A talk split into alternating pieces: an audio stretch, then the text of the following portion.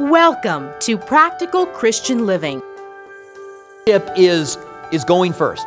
Paul said, Follow me as I follow the Lord. Well, that's a that can be a scary thing to say. I would never want to say, Follow me if I wasn't following the Lord. But if I'm following the Lord, then I can say, Follow me as I follow the Lord. The job. Who is your leader following? Hopefully, your pastors and leaders in your life are truly following Jesus and leading you in the same direction so that your life then becomes a way for others to see Jesus and begin to follow him as well. With the second part of our message out of 1 Peter 5 1 through 4, here's Robert Furrow, pastor of Calvary, Tucson. I'm a witness of the sufferings of Christ. Is Peter in some way saying, out of all the things that I saw Jesus do, the greatest of all of those were the sufferings that Jesus went through. It certainly was his greatest work because that's why he came. Oh, he set people free by healing them, but the greatest work that he did was setting people free of their sins. And that Peter would say, as a fellow elder, a witness of the sufferings of Christ, and also a partaker of the glory that will be revealed. Peter knew about the glory too, the glory of God, the glory of Jesus. Because Peter was invited with James and John up onto the Mount of Transfiguration, where the Bible says that Jesus' robe began to shine brighter than any launderer could make it. And suddenly there was Moses and there was Elijah. And Peter, who just couldn't keep his mouth shut. James and John seemed to be okay with the issue. But Peter said, It's good for us to be here. You know anybody that just states the obvious all the time? They're driving down the road. You'll drive by Coco's and they'll go, Coco's. yeah, it's been there for a long time. Target. Yeah, that's been there for a long time too. Peter, it's good for us to be here. Boy, that's some deep thought, Peter. Moses and Elijah just showed up. Jesus just appeared uh, suddenly in his glory. Yes, it's good for you to be here. And eventually, God had to interrupt Peter and say, This is my beloved son, listen to him. Peter would know what the glory is. There's a glory that's going to be revealed one day. The clouds will part, and Jesus Christ will come through in all of his glory. If that didn't happen for us, one day we will go to him and we'll see him in all of his glory. And I think that's what makes the worship song by MercyMe, I can only imagine. The most popular worship song in America today. And it's been that way, by the way, for the last decade, because it gives us that thought of seeing Jesus in all of his glory. One day the glory will be revealed. And I love that the Bible says that we're going to receive the glory we're going to see cannot be compared to the sufferings that we are suffering now. And so he lets them know I want to encourage you. And so he says, Shepherd the flock of God which is among you. He doesn't say, Shepherd the flock of God which belongs to you. Extremely important for us to understand that the church that we pastor is not ours. It's so easy to get possessive. It's so easy to say, well, we've got a church in this area of town and we don't need any more churches in this area of town. Even among Calvary chapels. So easy for Calvaries to be possessive. Somebody comes and you know wants to start a Calvary in a town. They've been there for 20 years and they have four or 500 people. It's a town of a million people, and they'll say, "Well, we've got the town covered. We really don't want you guys to come here." It's one of the reasons that we had the whole idea of sending churches out as reaches, because we would talk about sending a young man out into a certain area where we felt like there was a need, and we'll talk more about the need in a moment. But we would send him out and sometimes there's a Calvary in the area and they would just start doing backflips. They would just be like, Wah! they'd go absolutely berserk. Now, from my perspective, as a pastor, somebody wants to come and start a church across the street from me, I shouldn't care at all. I should understand, you know what? Probably going to be different anyway. They're probably going to be different than me because there's not two of me around in the world. There's not two of them, and there's different things that appeal to different people. And so churches can be close by not really matter. But as far as going and planting a church, I don't want to encourage a young man to go and plant a church by another church. I want there to be an area of need if there's a large, effective evangelical church, we're not going to go plant a Calvary Chapel right next to it. We don't want to. Paul said, I don't want to build on another man's foundation. We want to make sure that there's a need, that we're not just going and siphoning off of that church and planning something that doesn't have a genuine need. However, understanding clearly that it's not Robert's church, it's not Scott's church, it's not Pat's church. It is that we are shepherding the flock that is among us. And the interesting thing about that particular term is that on any given night, the flock that among us could be different. There could be those of you tonight that are visiting. You came with some friends, or you've just kind of decided to come. Let's go to Calvary tonight. Let's just go over there. And so now you're being shepherded, but you belong to Jesus. He's the one who is your real shepherd, and we are shepherding the flock that is among us. It says, Shepherd the flock of God which is among you, serving as overseers. That's the word that is translated bishop at times. It's just overseeing individuals in their spirituality. That's the job of an elder. An elder's job is to care for someone spiritually. Hebrews tells us that a pastor must give an account to those that are entrusted to him. So there are certain souls that are entrusted to an individual. Not only do you have a stricter judgment, but you've got to give an account for those that are entrusted to you. So you pray for them, so you love them, so you pour yourself into them. It's not about what you can gain from them, but it's about what you can give to them. It's about the service that you have in being able to, to serve them. He says, serving as overseers. And then he gives three things. And these are three things to do and three things not to do. We could have called this the do's and don'ts for pastors. Number one, not by compulsion, but willingly. Compulsion is simply because you have to. There's not a pastor, a genuine pastor, that has to do it. If I didn't want to do this, I don't have to do it. God doesn't want me doing it out of compulsion. Every once in a while, you'll run into a pastor who's like, I really don't like what I'm doing, but I'm called here. I hate this town, but I'm called here. So here I am. Open up your Bibles. they're angry, they're grumpy, they're mean. No one wants to be there, right? Listen, you, you are called by God, and you feel the call, and you respond to the call. And if you come to the place where you say, I don't want to do this anymore, then quit. Just quit. Don't say, I have to do this because I have to do it. No, go get a job at Starbucks. Go do something else. There is a lot of stress in pastoring, there's a lot of stress in dealing with people, there's a lot of stress in dealing with sheep. A sheep attack is an ugly thing. You might not think that it could happen, but sheep can bare their teeth and they can come after you. And if you're doing it not because, if it's not an honest heart of really wanting to care for the sheep, then you're not going to enjoy what you do. So you're not to do it out of compulsion, but you are to do it willingly because you want to. Again, it's not because it's always a blast, it's not because it's always fun, but willingly. That's what God wants out of those who pastor. So there should never be a pastor who would say, I really don't want to be here, but I'm here because God made me be here. And I've heard pastors say that before. And if you say that, well, you're going to have to deal with this verse because God doesn't want you doing it out of compulsion. In fact, I'll go this far you have complete and total freedom. You should do nothing that you do out of compulsion. You should not give out of compulsion. You shouldn't give financially because you think, if I don't give, God's not going to give unto me. The Bible says, Give, and it will be given unto you, pressed down, shaken together, and running over. And so people give out of compulsion, and sometimes pastors will, and if you don't give, then God's not going to give to you. You put yourself under a curse if you don't tithe, they'll say. God doesn't want your money if you're going to give out of compulsion. God doesn't want your time. He doesn't want anything that you do to be out of compulsion. It ought to be because you want to, because you get to, because you're willing.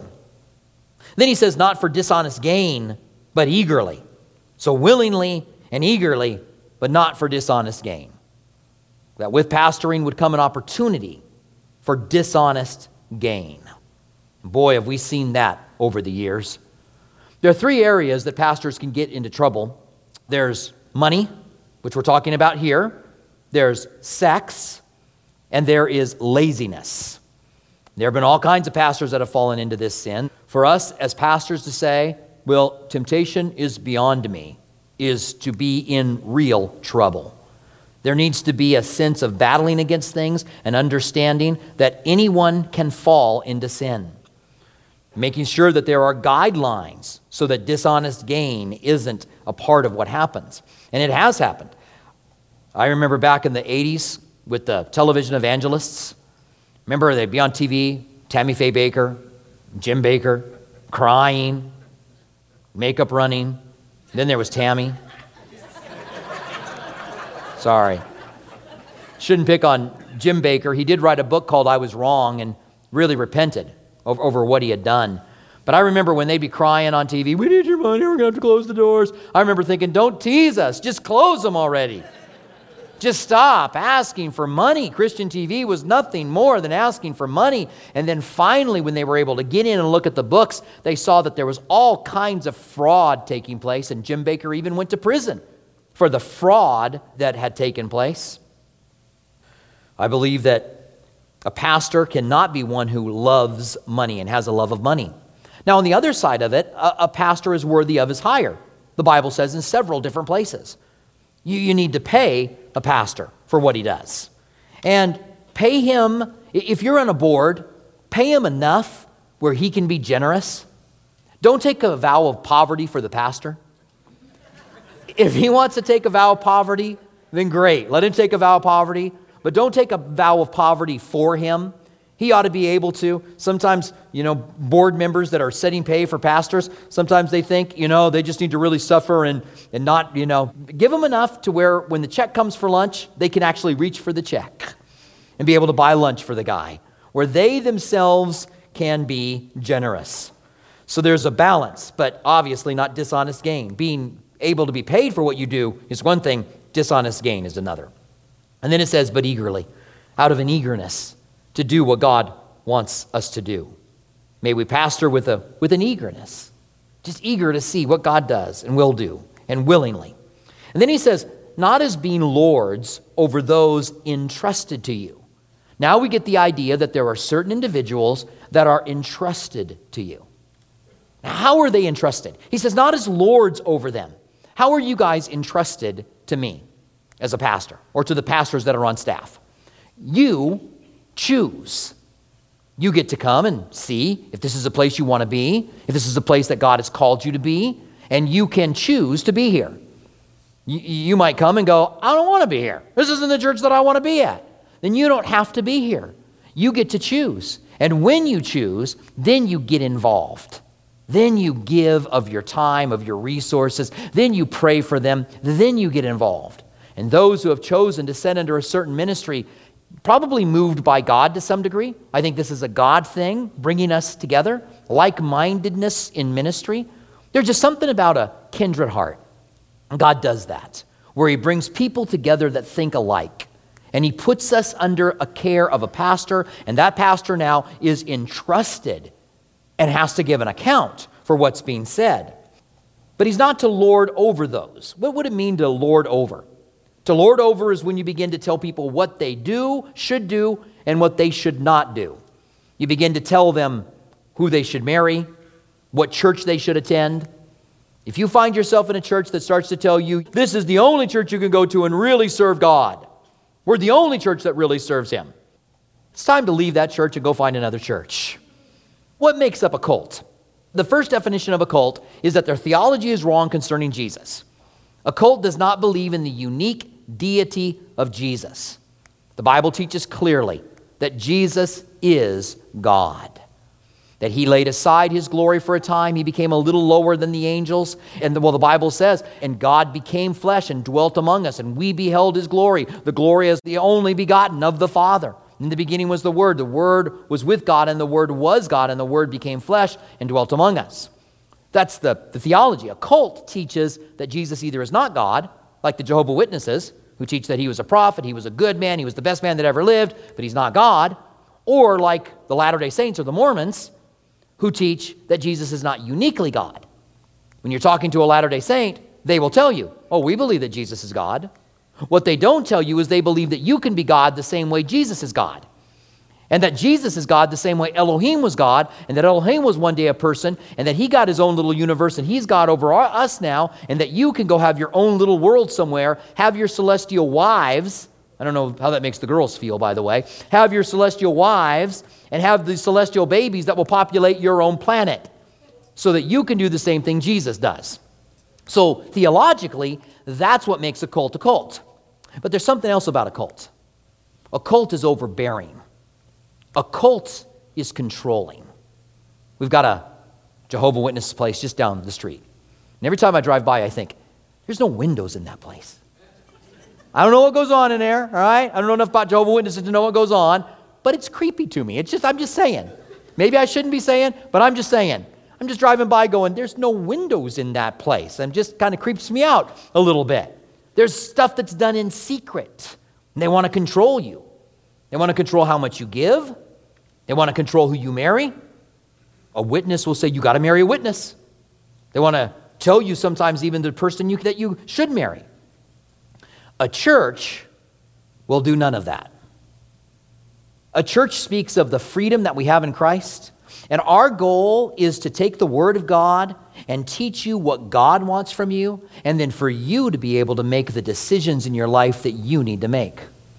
What church you're going to attend, what job you're going to take, who you're going to marry.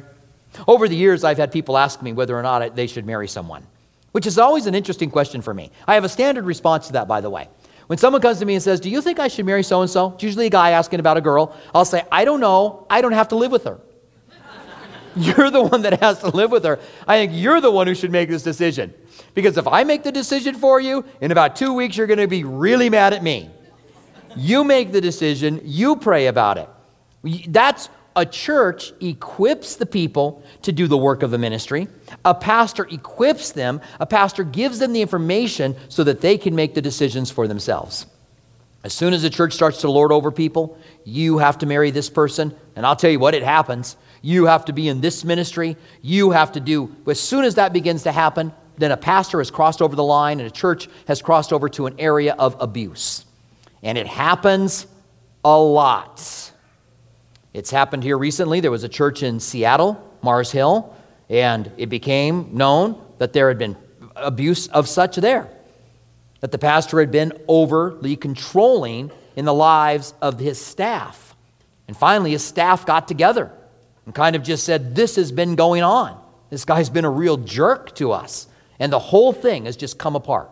What was the champion of the new cutting edge church has completely fallen apart in Seattle, and it's because of overbearingness. You need to understand that, that you don't find yourself there. That if we as a church begin to get overbearing with you, if we begin to say, this is how much you need to give, this is what you need to give, this is who you're supposed to, this is what you're supposed to do, you're supposed to go to, you know, that it's just time to move on. It's time to go find another place to be fed. It's time to understand that it's not lording over, but instead, we're not to lord over, but we're to live as examples. We're supposed to do what we do by example. Leadership, first of all, the very first thing about leadership is that it is a person that goes first. Leadership is not someone saying, um, leadership is, is going first. Paul said, Follow me as I follow the Lord. Well, that's a, that could be a scary thing to say. I would never want to say, Follow me if I wasn't following the Lord. But if I'm following the Lord, then I can say, Follow me as I follow the Lord. The job of a pastor is not to stand on the side of the road and go, Go that way, go that way, go that way. The job of the pastor is to get close to Jesus and do what he's supposed to do. And when people see the outcome of your life, then they're drawn to Christ as examples instead of lording over the flock. By the way, there's a larger picture to this as well. And that is that in our witness in our lives, as we live for Christ by example, other people are going to go. You want to be a leader? You can be a leader by getting closer to Jesus. Just get close to Jesus. There's a lot of Christians who aren't. Once you get close to Jesus, you're leading the way, and others will follow you. One of the things that Skip said to me when we came out to Tucson and we began to do Bible studies here and the church began to grow, one of the things that Skip said was the people of your church will generally not get any closer to Jesus than you are. If you're at a distance from Him, if you don't maintain your own personal walk, there are going to be people in your church who are going to get closer to Jesus because they do it. But in essence, the people of your church will draw close to Christ if you stay close to Jesus. That's by example. He was telling me what Peter is saying here. Not as lords over those entrusted to you, but being examples to the flock. That we live what we believe and that you see it and you follow. Now, he finally says in verse 4, and here's where we'll wrap it up And when the chief shepherd appears, you will receive a crown of glory that does not fade away. He had started this section by talking about the glory that would be revealed. There's a, a crown of glory, there's a crown for martyrs. I, I think that there's a reward, a specific reward for martyrs. There's a crown of, of glory for pastors. But we don't do what we do for a crown of, of glory. And by the way, who knows what real rewards are going to come? Jesus said, when you're seen for what you do, then you've received your reward. Who knows who's really going to receive rewards? I could go, Well, I pastored a church for 30 years. I'm going to receive a good crown of glory. I may get up in heaven and go, What? What's this? Jesus would say, Well, you know, you had a lot of people listening to you, a lot of people saying nice things to you. You received your reward there. I'm like, I wish I didn't have so many people saying so many nice things to me. So I could receive my, they were stealing my reward when they were coming up and talking to me, and I didn't even know it. The reward system in heaven is going to be a lot different. But Peter wants to encourage them. Remember, this is all encouragement. He wants to encourage them to know that when the chief shepherd appears, one day our shepherd's going to appear. Those of us that have been shepherding along with him will receive a crown of glory that does not fade away. That crown of glory is not specific and unique to pastors. The crown of glory is spoken of in other places to all believers. We run our race. You run your race, I run my race. And if you're called here to pastor somewhere, then you're going to go wherever you go and you're going to pastor and you're going to run your race. The key is running the race to the end, enduring to the end, and receiving whatever rewards God has given us. And we too, I believe, will bow down before Him when we are in heaven. And just as the 24 elders cast their golden crowns before the Lord, I, I think we'll cast whatever glory we have before the Lord, knowing that knowing Him and being with Him is enough, that His glory is enough. Stand with me, would you, and let's pray. Father, we want to thank you for the gifts that you've given to the church. We thank you for men that are well known and that seem to have 10 talents, like Alistair Begg and Greg Laurie and Chuck Smith and Charles Swindoll, others in that camp. We thank you that you've given them to the church to teach and to encourage and to strengthen, and we learn so much from them. Lord, we also thank you for local churches where you've raised up pastors to love and care and feed. We pray that you'd bless those that are pastoring. We thank you for pastors within those churches that minister to the daily needs of the body. Pray that they would be blessed as well. Lord, your heart was to encourage pastors through Peter. Lord, I pray that those that are pastors that hear this on whatever level, that they would be encouraged. That I would take encouragement in this. Faithfully caring for your people. We thank you for this. In the name of Jesus, we pray. Amen. Thank you for joining us for Practical Christian Living with Robert Furrow. We hope that our verse by verse studies truly help you to see that God is real. He wants a personal relationship with you, and His Word is life changing. If you'd like to hear more of Robert Furrow's teachings, visit calvarytucson.com. For our local listeners, we invite you to join us at one of our two campuses. Our East Campus at Speedway and Camino Seco meets Saturdays at 6 p.m. and Sundays at 9:45 a.m. Our West Campus south of Palo Verde and I-10 meets Sunday mornings at 8:30 and 11 a.m. Our midweek service times are Wednesday evening at 6 p.m. at our East Campus and 7:15 p.m. at our West Campus. If you prefer, you can watch our service at live.calvarytucson.com and also on our Facebook page and YouTube channel. Our online campus is available during East Campus service times. If Practical Christian Living has blessed you and you'd like to donate, please visit pclaz.org. That's pclaz.org,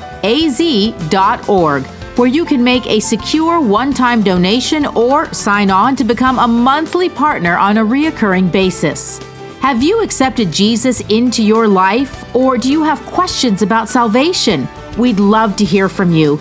Email us at saved at calvarytucson.com. And don't forget to follow us on social media Instagram at Calvary Tucson or Facebook at Calvary Chapel Tucson.